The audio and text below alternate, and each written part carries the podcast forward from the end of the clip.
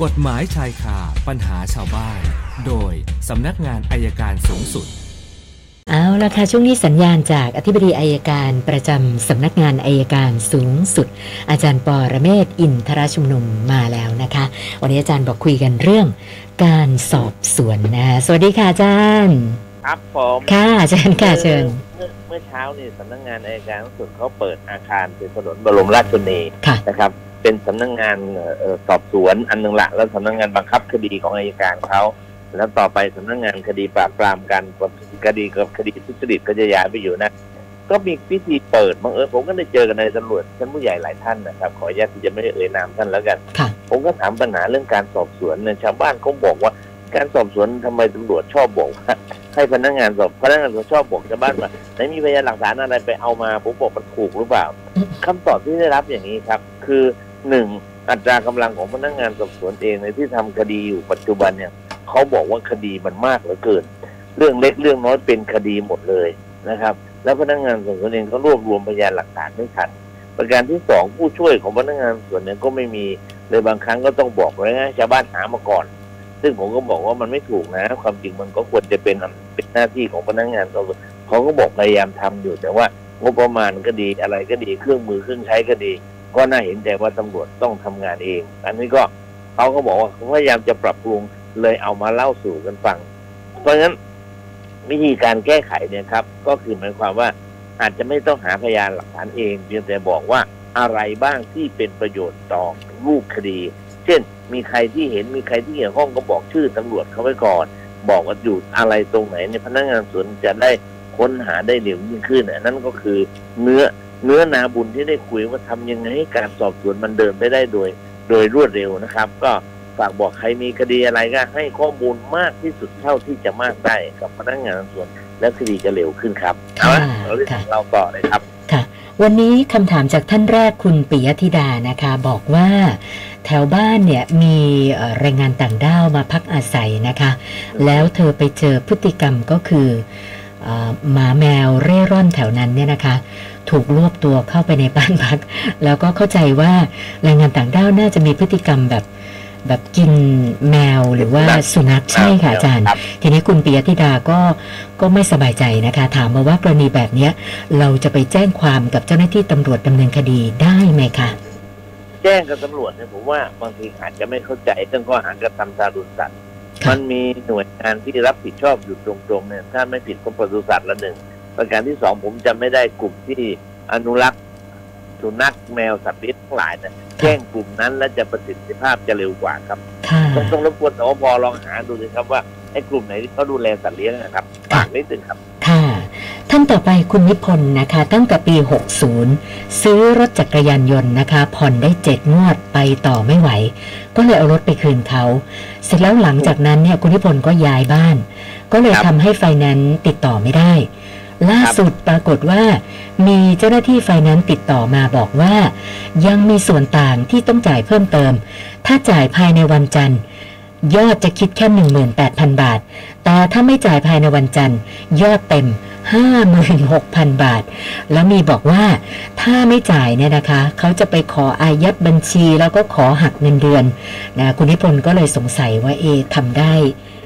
อย่างนั้นหรือเปล่าคะเนี่ย อย่างนี้ครับคุณนิพนธ์ครับไอ้เนี่ยผมว่ามันลูกลูกหลอกอะลูกหลอกมากกว่านะครับ คือส่วนต่างต้องแจ้งมาเป็นหนังสือ ถ้าค่ะยังไม่เป็นหนังสือเนี่ยเรายังถือว่าเราผิดนัดยังไม่ได้ค่ะก็คงตามจากที่อยู่แหละครับ ประการที่สองจะมาอายัดเงินเดือนเงินเดือนก็ต้องฟ้องคดีก่อน บ้านนี้มีคือมีแปรนะครับค่ะไม่ใช่ไปยัดอายัดอย่างนั้น ทีนี้ผมรบกวนคุณนิพนธ์อย่างนี้ครับ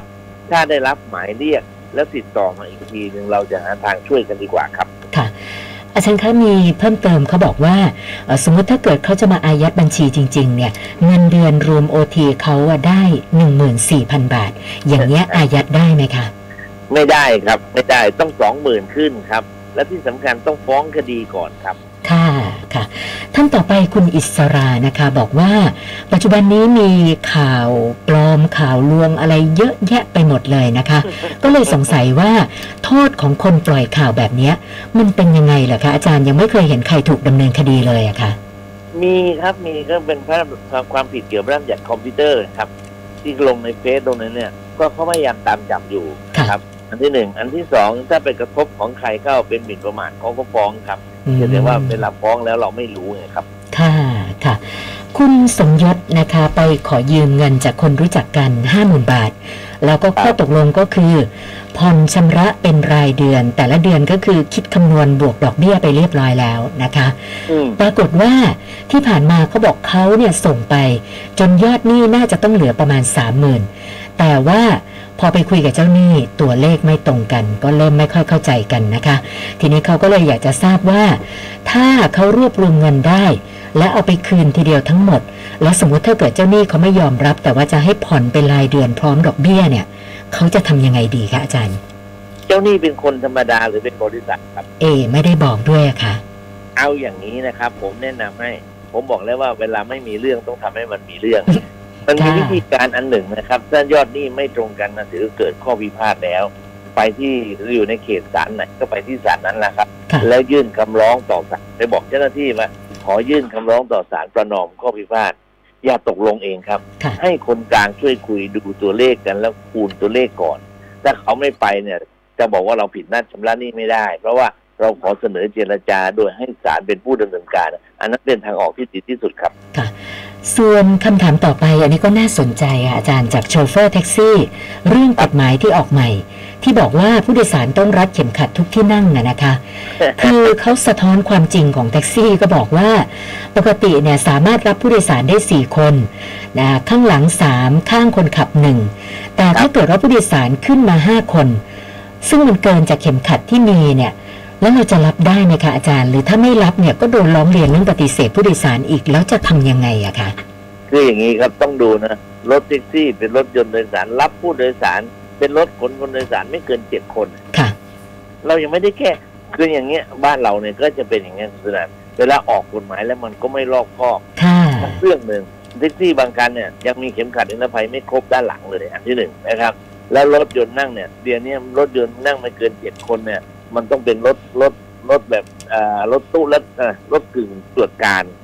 นะครับค่ะทีนี้ผมว่าตรงเนี้ยเขาจะจะบังคับตั้งแต่เดือนกันยาใช่ไหมครับค่ะน่าจะต้องมีการเรียกร้องหรือปรับปรุงหรือว่าแจ้งอีกครั้งหนึ่งครับอืมกรณีอย่างเนี้ยคืออันหนึ่งที่เราน่าจะทำได้นะผมผมแนะนำคือว่าน่าจะทำได้ตอนที่เขาออกกฎที่ว่าให้ใส่เข็มขัดนิรภัยข้างหลังเนี่ย อันหนึ่งที่เราต้องทำผมว่าอาผมอาจจะช่วยทำให้ว่า เรื่องเนี้ยได้สอบถามประชาพิจารณ์ประชาชนหรือยังค่ะ ถ้ายังไม่ประชาไม่ยังออกไม่ประชาพิจารณ์ประชาชนเนี่ย มันก็ไม่ต้องด้วยหลักกฎหมายปกครอง ก็อาจจะมีคนฟ้องศาลปกครองก็ได้ครับ อาจจะค่ะชะลอไปก่อนครับอาจารย์คะแล้วเขาถามเพิ่มมาเพื่อเป็นแนวทางก่อนนะคะว่า สมมุติถ้าเกิดช่วงเนี้ยเขารับผู้โดยสารเกินจำนวนเข็มขัด แล้วไปจ้าเอตำรวจเรียกเกิดตำรวจจะออกใบสั่งจะปรับเขาเนี่ยข ออาจารย์แนะนำหน่อยว่าเขาควรทำยังไงเอาดีคะอาจารย์ เอาอย่างนี้แล้วกันนะนี่แล้วกันเดี๋ยวจะผมจะช่วยดูแลให้ เดี๋ยวพรุ่งนี้เนี่ยผมประชุมคณะกรรมการสันนิบาตสากลแห่งประเทศไทยค่ะซึ่งมี